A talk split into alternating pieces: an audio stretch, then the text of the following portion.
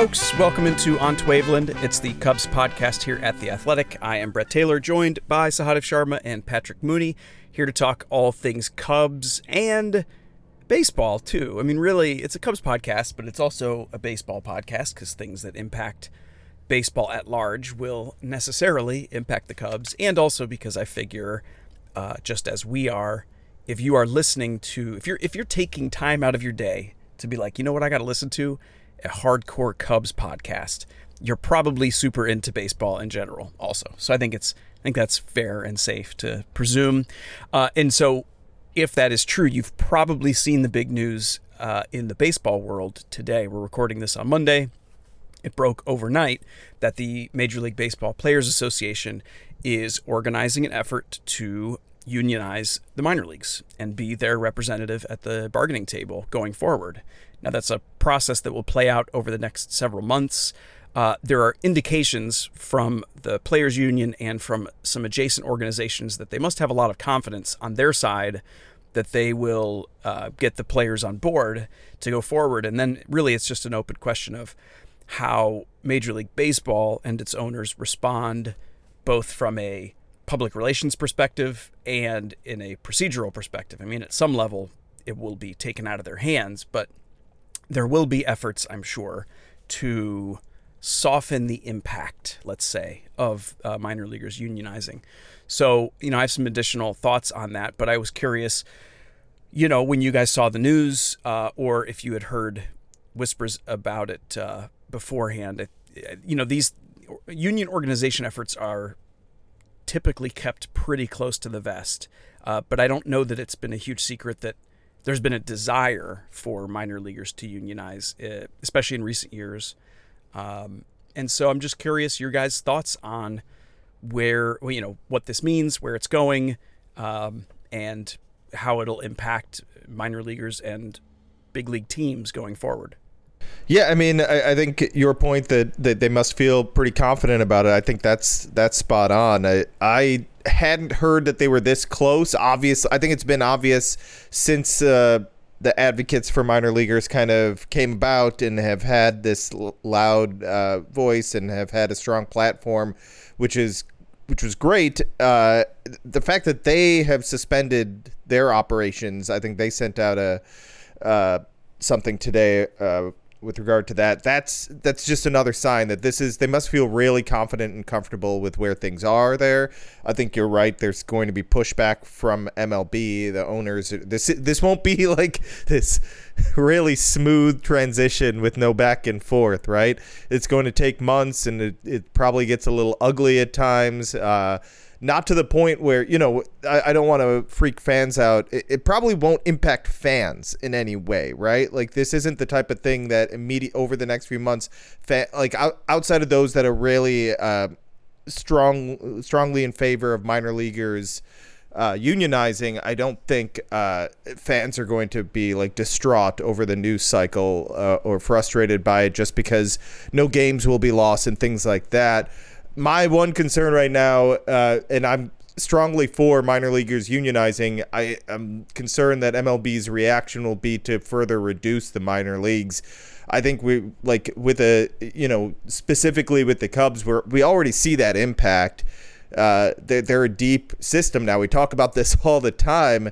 Uh, it's going to be really hard for for teams to uh, to deal with that. If if you're taking away another level whatever level it may be or or just further reducing the number of minor leaguers in each system i think that oh man that that's going to be interesting to see if that's one of the outcomes here because i don't think it would be good for the minor leagues and i don't think it'd be good for the game because there is a lot of talent there and and i feel like we're you're you cut around the edges by losing short season ball and it's not this insane impact.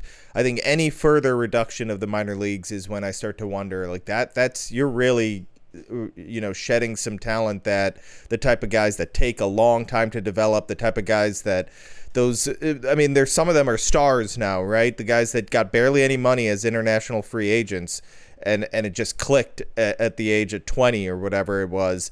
Uh, I think we may miss some of those. Uh, who knows what happens with the draft? All these different things uh, uh could impact how the minors look, and I, I hope that's not the direction it goes. Obviously, there'll be pushback from MLB, but that was my first concern for the reduction of the minor leagues. Uh, but otherwise, this is great news, and I think this will, like all the things we talk about housing, money, pay for minor leaguers, the way they're treated, the way all, all the different things uh, that. Uh, that that you see how frustrating it is to be a minor leaguer. Hopefully, this this is the first step in really changing those things. Obviously, the advocates uh, that group helped with uh, housing, and and this is just one. Uh, this addition will be huge for them, I think. Yeah, it'll be fascinating to watch uh, Commissioner Manfred uh, how he responds and the heavy-handed approach that Major League Baseball took to the last round of uh, collective bargaining does not really bode well to a smooth agreement here. You have a faction of uh, labor hawks in the ownership ranks who are constantly whining about how hard it is to own a major league baseball team and all the expenses they have to carry and things like that. So I'm sure they're going to love, you know, having to pay health, you know, health care and year-round uh, benefits and you know, uni- uh, you know, union packages for uh, you know, hundreds and hundreds, uh, I guess into the thousands of uh, minor league players. Uh, I think credit to the advocates for minor leaguers, as you guys are saying.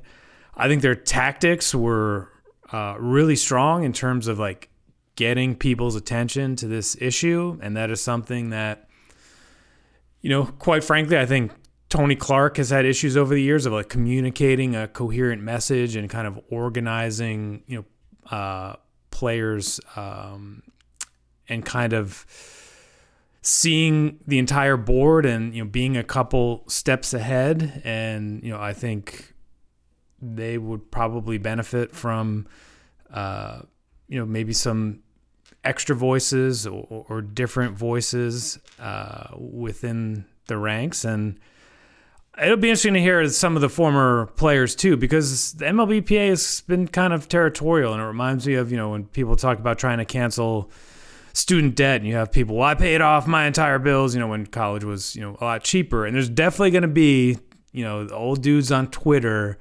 You know, saying how they slept on the floor in the minors, and look where I am now. Like, deal with it. I mean, that's definitely a big part of baseball culture too. You so have a lot of a lot of forces and people at cross purposes here. It'll be, it'll be fascinating to watch. Definitely a huge story for the next, you know, however years, maybe however long it takes. I don't know.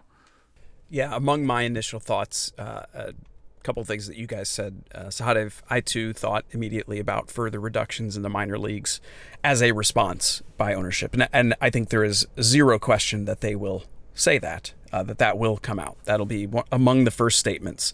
Um, you know that they have already reduced in an effort to try to improve conditions for the, the players that are existing. And uh, boy, we just wouldn't want to have to do that again. And and while there are arguments to be made there, I think it'll it's important to note that they don't have to. You know, it's you just pay the minor league players. Like it's not. I I just I I will. I think a lot of us will be cautious not to adopt the language of you know uh, that a that threats to reduce the minor league size, and you weren't saying this.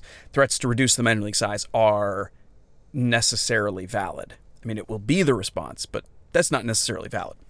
Um, that was among the thoughts that I had, um, and also as you were touching on Mooney, I thought about how because it's the MLB Players Association who are essentially adopting the minor league players into to be represented by them, uh, they're kind of sticking their necks out on this a little bit. And I think the timing was probably not a coincidence that they get the CBA done, and then there is a willingness to make this push because, you know, definitionally, if you are bringing in the minor leaguers to to to represent them at the table, you may at times have to give up a little something of yours in order to to help support the minor leaguers. And historically, uh, until recent years, that had not been the tenor of the Big League Players Association. There have been a lot of trading of amateur uh, rights and value in order to secure big league value. I mean, whatever, that's their prerogative. Um, but now we, we saw it in the CBA negotiations. There was a staunch unwillingness by the players to trade away the rights of amateurs and uh, future players to, to secure present day value, which I thought was laudable. And now we're seeing it even more directly that you know by by bringing them into the tent essentially, um, that's going to have some frictional costs for them. So I, I respect that among the big league players, and ultimately, it uh, you know, like Sahadev said, you know, this this will not be a rosy. Uh, everybody you know wakes up and the and MLB voluntarily recognizes the union, and it just is like, okay, cool, let's work together to to better the future of the sport, which of course should be the response, but we are so thoroughly burned from the last 18 really 24 months of no one you know an unwillingness for that to be the the tenor of things. Like okay cool let's come together and form a tr- true partnership to to better the future of the sport that anybody hoping for that is going to be sorely disappointed it'll be i'm expecting like a scorched earth statement to come any any moment from uh, major league baseball and it's unfortunate, but uh, you think you're right, Sahadev. The immediate effect. This was also probably a timing factor. You know, even if it got to the point where there was, there were threats of of some kind of stoppage, which by the way wouldn't be the big league players. I don't think they're doing that, but per, potentially, I suppose you could see minor leaguers that that have adopted into the union being like, okay, well, we're not coming, we're not coming to spring training, we're not. That's plausible, I suppose. Off season instructs are coming. Um, but I, I, think you probably didn't want to disrupt the end of this current minor league season. So I think that's probably part of the timing. And um, for now, I don't anticipate a ton of noticeable negative impact for fans. Really, it's just going to be about those of us who think this is the right thing to do and then following along with what's happening. Yeah, I didn't even think about the the aspect that they could uh, minor leaguers could say, "Well, we're not going to report to camp or whatever." I, I didn't. I, I guess I didn't consider that, and that would be an interesting scenario. And just Cubs centric, I wonder how you treat that. Is someone like Brennen Davis part of that group? Like, does he need to be in the forty man? Eh. No, he's in the. Well, he'll be added in November, at which point he's in the big league union. Okay, that's okay. So it's separate. That's I, I was just thinking like, how does it change the clocks of guys who may be on the verge of, of coming up to the big leagues? There's probably other guys, you know, someone like Pete Crow-Armstrong, like you know, he has that that'll slow down his clock, right? Uh, just little little things that could impact the Cubs directly. Uh, you'd obviously prefer for that not to be the case, but we'll see how MLB reacts and, and what happens. Patrick, the your comment about veterans or retired players, uh, the comments that they're going to make. I mean, we've already seen some of that stuff on Twitter in the past. When whenever there's an outcry about the way minor leaguers are treated, and they're like, "That's the reason I became a great like that hard work I put in, and those tough like sleeping on the floor and."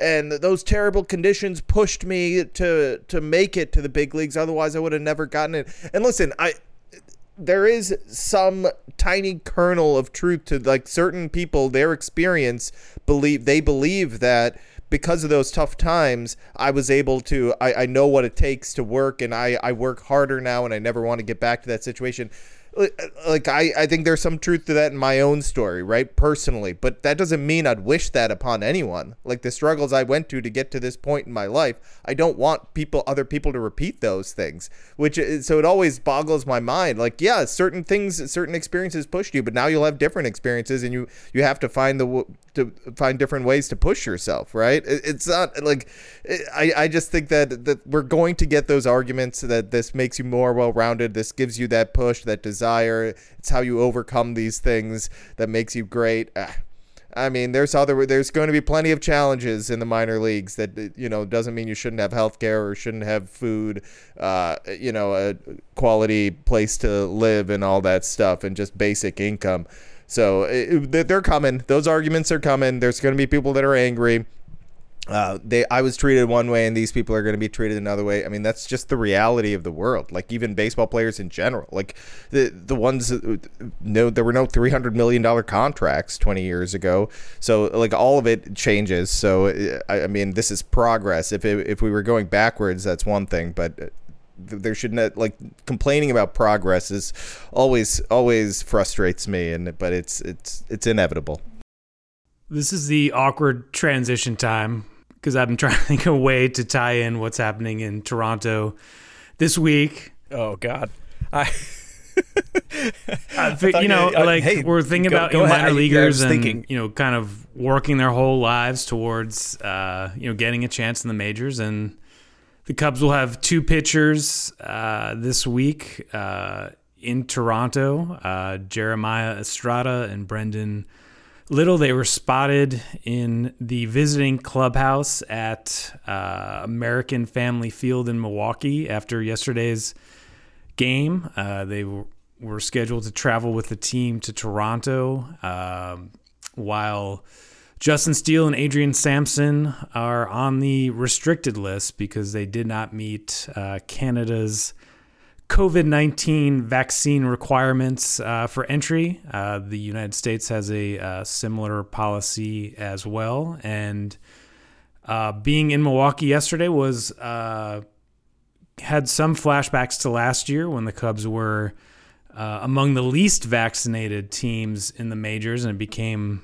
uh, a point of contention within the club within the clubhouse. You know, among the staff, between the front office. It was uh, kind of a mess last year, and you know, as David Ross said yesterday, yesterday only two.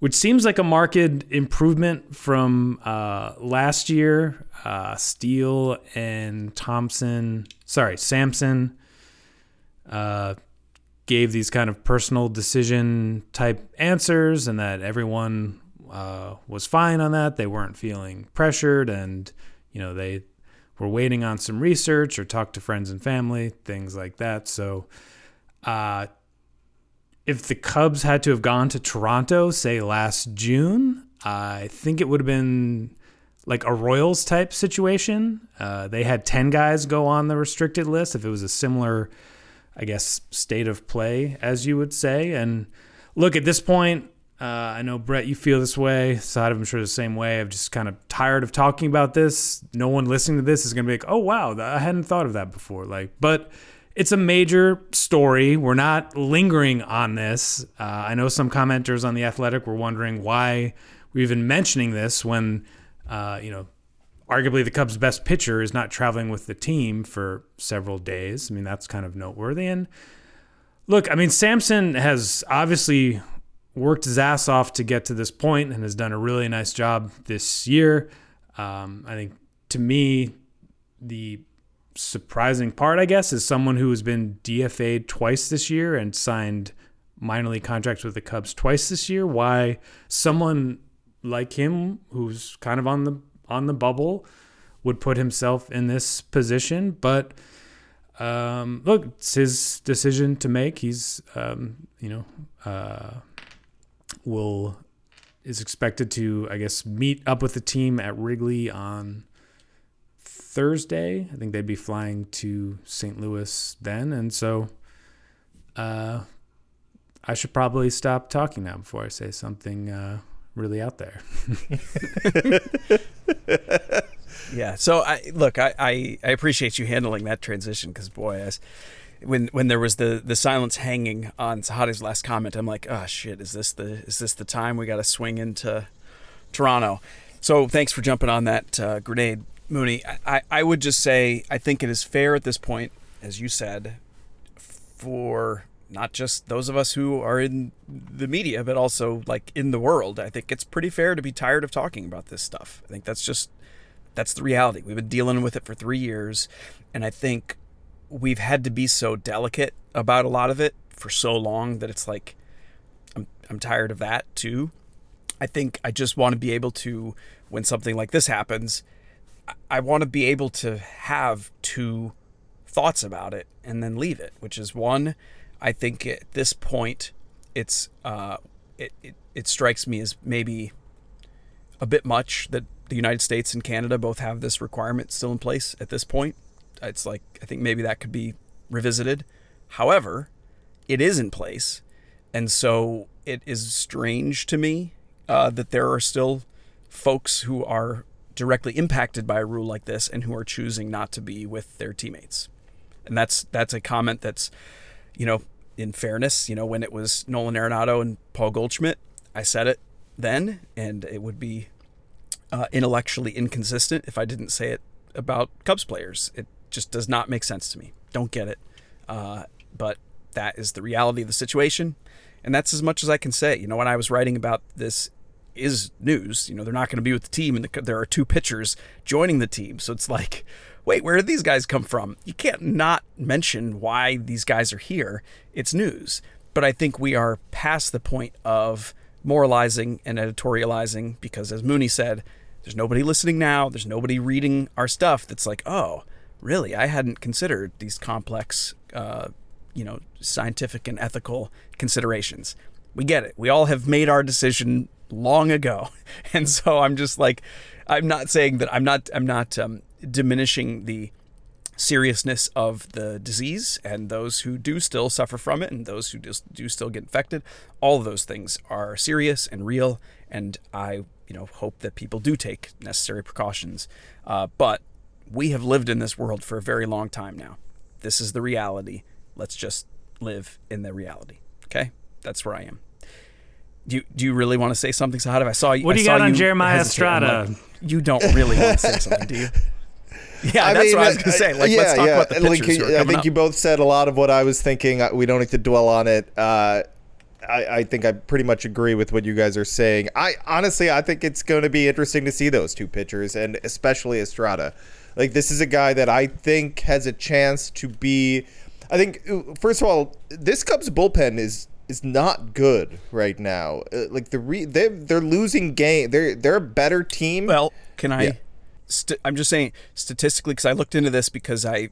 You're right. They you know they have lost some games on the back of the bullpen recently, which was something that was foreign for like two months.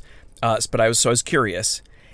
It's a little bit of looking bad by contrast. So uh, the last two weeks, which is when they have been quote bad, they're middle of the pack it's been a middle of the pack bullpen the last um, two weeks, which by again by contrast, because the the two months before that they were like the number three bullpen in baseball. that that spanned the trade deadline. It wasn't just the trade dead, you know, the the guys who were dealt.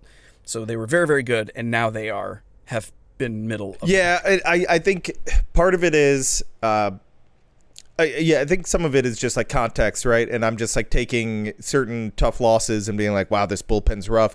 They they don't have a lot of guys that I think David Ross can trust right now. Is my biggest when I look at that, it's like, well, who can he go to and say like, oh yeah, yeah, this guy, this guy has the stuff to work against anybody in a lineup. I think the only guy he's at that point with is Hughes right? He's I think he's gotten to that point there with Hughes where it's like, yep, and and we may see a lot of Hughes on this stretch in close games because David Ross still wants to win, but I think he also understands that uh, there are going to be times where we see guys like uh, just kind of thrown into the fire, right? And you're going to be like, why is he pulling this guy? Why is he bringing this guy in?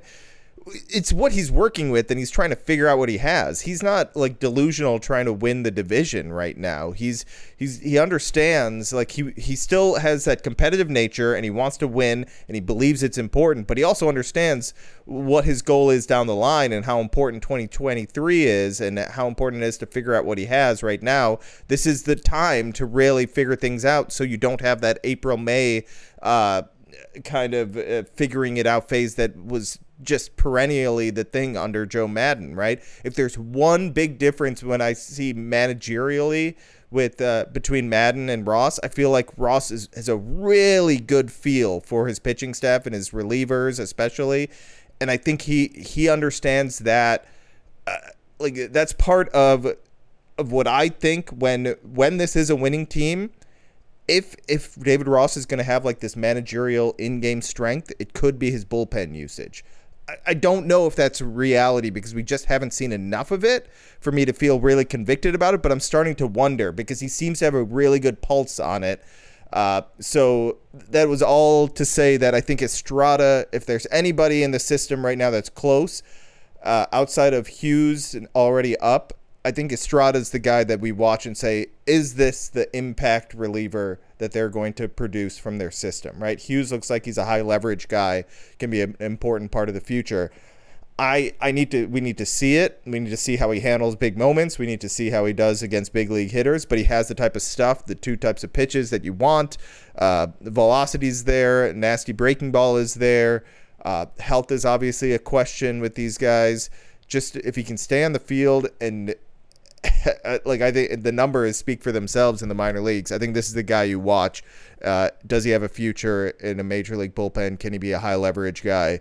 Is that is that one more piece that the Cubs can uh, point to and say, okay, we have some things figured out when it comes to developing pitching, and then obviously next year they you, you can't just make this whole homegrown bullpen. The Cubs are the Cubs. They they do a tremendous job of getting. Uh, uh, cha- getting veterans in there and helping them out. So if they're competing next year, you, would hope that they get like these reclamation projects and, and can hit on uh, you know half of the, the ones that they accumulate over the winter. Uh, but uh, Estrada's the guy I'll be watching over the coming days, and maybe he's the guy that sticks as well at some point uh, when rosters expand.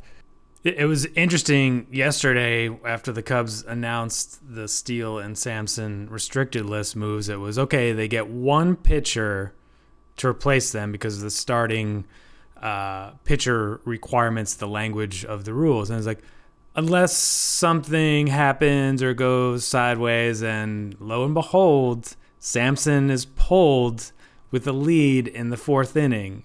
Um, dipping underneath that four inning cap so that they would have another pitcher uh, for Toronto. So, you know, I think they're gonna have to just like see what they got with some of these guys, especially some of these, you know, Rule Five ad guys. Like, why not? I mean, it's pretty.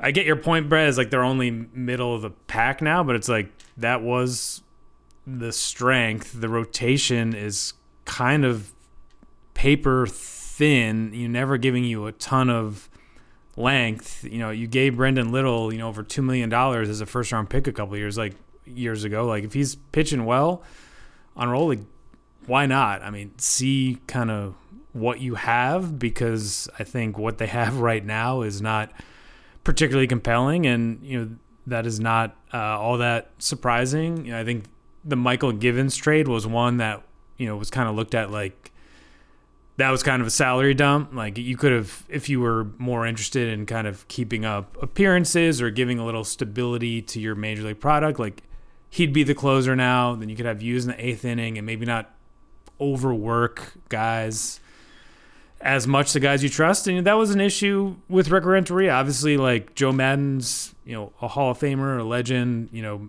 maybe there was no way, there was probably no way to stop that train once he was able to leave Tampa Bay, but you know, people like to make these 2014 comparisons, and one of the issues at that time was like, how are you going to like manage, you know, Hector Rondon and like some of these other guys? Like, don't burn them out um, in a meaningless, you know, August and September.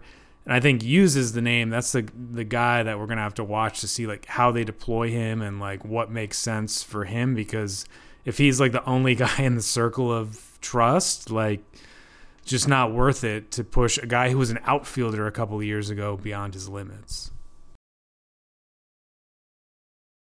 Yeah, that's a good point, and that's also a fair point on Estrada if he were to come up um, and be with the team the rest of the way, because he is a guy who could establish himself very quickly as a reliable impact reliever. But you know, he's up to 48 innings this year, which doesn't sound like a lot, but for a guy who's had major arm issues uh, and has now risen four levels, or will have pitched at four levels, um, I think you do want to be a little careful that he doesn't push himself too hard. You know, you want to impress in the big leagues. I get it. So I think there's going to be some caution there.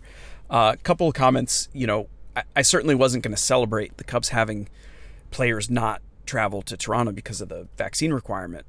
However, I was pretty stoked that it means that these two pitchers come up on kind of a freebie look see because, as you guys have alluded to, uh, among other things, these are both pitchers who are Rule 5 eligible after the season. I think Jeremiah Estrada had already cemented himself as a guy who was going to be added to the 40 man in November to protect him. I don't think there was, I think the upside is too significant. The stuff is too eye popping, etc. He was going to be added. And really, it was just a question of is he going to see any big league time? Brendon Little, by contrast, is is a closer question. I think um, he's really remade himself into an extreme ground ball guy this year. The strikeouts are way down. Uh, walk his walk levels have always been kind of high, but he's getting he's like at a 63% ground ball rate, which is I mean it's a bonkers level. So I, I I'd be fascinated to see how he plays with a big league defense behind him. Uh, and I think that's probably part of the thinking in bringing him up for this look see. He's also a lefty, um, and if you wanted to take some of the, lo- the load off of Hughes, that that could be part of it at least for one series. So I hope we see these guys maybe multiple times if we're lucky in this series. And um, I'm just uh, yeah, I, I, we talk about the Cubs having this uh, reliever factory. Um, in particular, although the starting pitching is, is coming along, but it just seems like they have this endless supply of interesting young relievers that they could trade a guy like Scott Effross for a starting pitching prospect because oh there's more coming. It's cool to see two of them. I'm just really looking forward to that. Also cool about these two coming up is a point that uh, Brian Smith, who writes some of our prospect stuff at Bleacher Nation, pointed this out. So this is pretty fascinating. The first seven picks. Okay, the Cubs had two first rounders back then in uh, the 2017 draft. All big leaguers now the first seven picks. I bet you can't say that about too many organizations that their first seven picks in any draft of the last five, six years are all in the big leagues. It's actually pretty incredible. So it's Brendon Little. He was their first pick. Uh, Alex Lange, who folks may recall was part of the trade for Nick Castellanos. He, he became a pretty good reliever with the Tigers. Cory Abbott, Cubs fans know well. He's now with the Nationals. Keegan Thompson, of course. Erich Uelmen, who's now in the bullpen with the Cubs. Nelson Velazquez, of course. Uh, and Estrada, now in the bullpen. So top seven, all in the big leagues right now from that 2017 draft. Uh, I I don't want to take us too far off course, but I think that I think we need to kind of looking back at history, if we're going to pinpoint some of the things that went wrong here, I think it, it's becoming clearer and clearer to me that player development was the major issue and that amateur scouting wasn't as rough as as people made it out to be. And uh, people like Matt Dorey and Jason McLeod deserve a little credit there. Uh, while uh, obviously they didn't take the steps necessary uh, to really uh, get up to speed with where things are player development wise, uh, and certainly deserve criticism there. But I think amateur scouting we're we're seeing a lot of these guys. A lot. I mean, it's not just the, that draft, right? I mean, a lot of these relievers that we talk about, a lot of these uh, pitchers, because they're being developed properly now, or in this new way, uh, they they're starting to pop. They're, we're starting to see that. I, I remember hearing one of the biggest uh, criticisms with the team. I think they did like a a study. Uh, they were like bottom three in like velocity or something. Was it velocity? It, it was something like that. Bottom three in velocity uh, when they did this study in like 2019 in the in the minor leagues. Like just terrible. They couldn't develop any velocity. They had no idea how to do that. It, it, a complete 180 in that department, right? So uh, it, it is it is interesting to see that. Uh, once thought of like something that wasn't as big of a deal player development is now like we're seeing just how important player development is and uh, you know that maybe they had that eye for talent, and it was about having the right uh, people in place to to kind of uh, extract and maximize that talent. Yeah, I mean, this is probably a multi episode series. Uh, if you want to get into kind of what went wrong and how to separate these things, uh, one thing that I thought of was kind of pointed out to me, and that was a great uh, kind of nugget from from Brian is that we always talk about how great the Dodgers were are at drafting and developing and everything, but you know, one of their big moves was trading for you know Beckett, uh, Gonzalez, Crawford, and taking on those enormous contracts just to put a better product on the field and like buy themselves some time and that was a decision that was made at the ownership level. It was a money decision. It was a big market team flexing their muscle, being, look, we know this isn't going to light up the Fangraphs value boards, but like we play at Dodger Stadium. You know, we can sell like what, 50,000 tickets a game. We have a monster TV market. Let's just do this. And by doing that, you help your player development, your scouting department, giving them like more runway to let things play out because obviously that draft was the Cubs were the defending champs and you know that draft you know didn't look great. They I still think probably the upside on those players and the uh, window for how long it took for those guys to get there, I mean, that is very much remains to be seen. And, and I think it uh, was on some level uh, a missed opportunity. But like all these things work together that, you know, Sahad and I've been talking about this a lot for like a project we've been working on that, you know, it's not. Um, the Cubs talked a lot about like parallel tracks, but those tracks just went really far apart and there it shouldn't have been parallel tracks it should have been you know kind of working in unison and like every level of the organization every side of the organization that, that it's becoming clear there were some issues there and they still won the world series it was still like you know the greatest era maybe in franchise history but that's just kind of how organizations work like they don't get uh, everything right uh, no one's ever as like smart or as dumb as they maybe appear in the given moment. Like these jobs are hard. These decisions are sometimes basically uh, coin flips, and you just hope you're right more than wrong uh, over the long haul.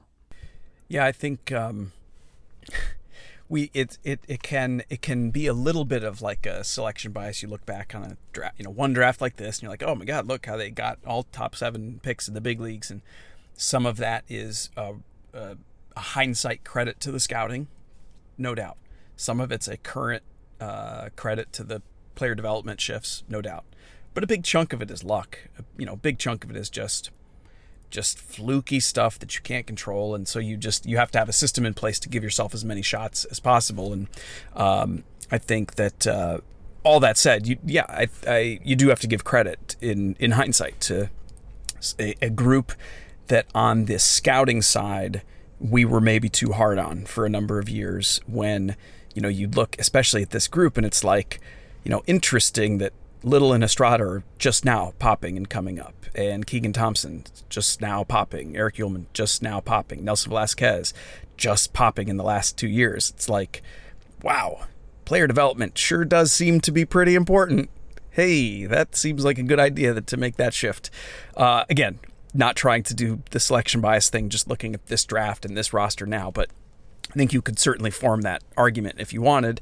And Little and Estrada coming up for the same series at the same time from the same draft is is just a nice little capper on that. You know, I think it's just a nice way to underscore how successful the player development infrastructure has been the last few years. Now, both are relievers and both were drafted with the upside of starters, and there's a pretty huge difference in the value proposition uh, when it's a reliever to a starter, and I think that speaks to um, a, a, point that Mooney, or it's adjacent at least to a point that Mooney was making, that there's still, you know, there's still a lot more to prove out in this process in the years ahead, and I think there is a wave of interesting starting pitching prospects coming, uh, but to that, I would just point out that here we are in 2022 talking about a draft class from 2017 and about how it's emerging. That's the long tail of scouting and player development. We've talked about this before. Even if you start making every decision and every move correctly today, that shit ain't going to bear fruit for several years. That's just the reality. And so uh, the hope is we're seeing that fruit come, even from some scouting that came before the sort of new regime. But we still might not see it for several more years. And that is something that I think uh, you have to be a little careful about, pro or con. You know, if you if you evaluate and say everything is hunky dory and player development is kicking ass now, it's like, well, okay, but it's still a couple years before we really are going to know that. Or alternatively, it's like, hey, look at all this quality depth in the system. Like, there's so many guys. This was the joke in the last one. So many guys having good nights on a given night. It's like, oh, I forgot about that guy. I forgot about that guy. That, that has not happened in my Cub prospect nerding career of I've been following the farm system for 20 years and it, there has not been a system a cub system like this with this much depth of legitimate prospects just hasn't happened um, but I pumped the brakes because I'm like got to see some of them emerge as impactful big leaguers and that is just still going to take a lot of time uh, that's just the unfortunate reality uh, okay that's all I got. You guys got any parting thoughts on this? No? Big head shake? No, no more. You don't want to do any more uh, border crossing talk? no, thanks. Canada? Like, uh, no? You don't want to dig back into that? Okay. All right. This uh, is on to Waveland. It's Cubs podcast here at The Athletic. I am Brett Taylor. You can catch my stuff at Bleacher Nation. That's Sahadev Sharma and Patrick Mooney. Catch theirs at The Athletic. We will be back at you later this week after the series in Toronto, hopefully with some, uh, you know, cool stuff to say on Estrada and Little, and among other things. And we appreciate you listening as always. Hope you have a great week. Until then, talk to you later.